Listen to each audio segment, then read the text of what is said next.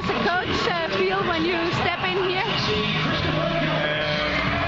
First of all, I like the pool because it's very good with the light and with the atmosphere, and it's a beautiful design, but I think that the ceiling is a little bit too low. All the people who are going to sit up there are not going to see the other side, only the pool.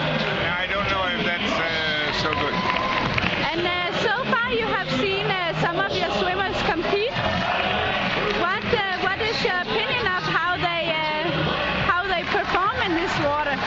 So I'm not very impressed, and I think it's because we are not. How do you say that? It's a competition for us without any responsibility.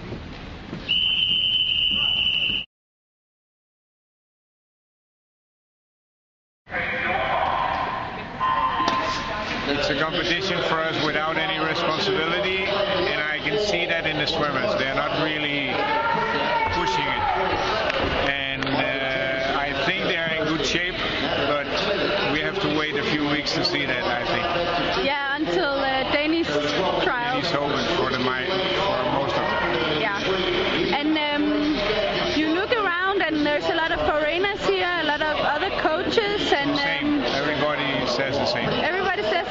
Everybody is excited? No, everybody says that they expected their swimmers to do better. Okay. It's also because we have to swim really late in the evening. Yeah. And then the excitement is gone, the people leave the pools. Yeah.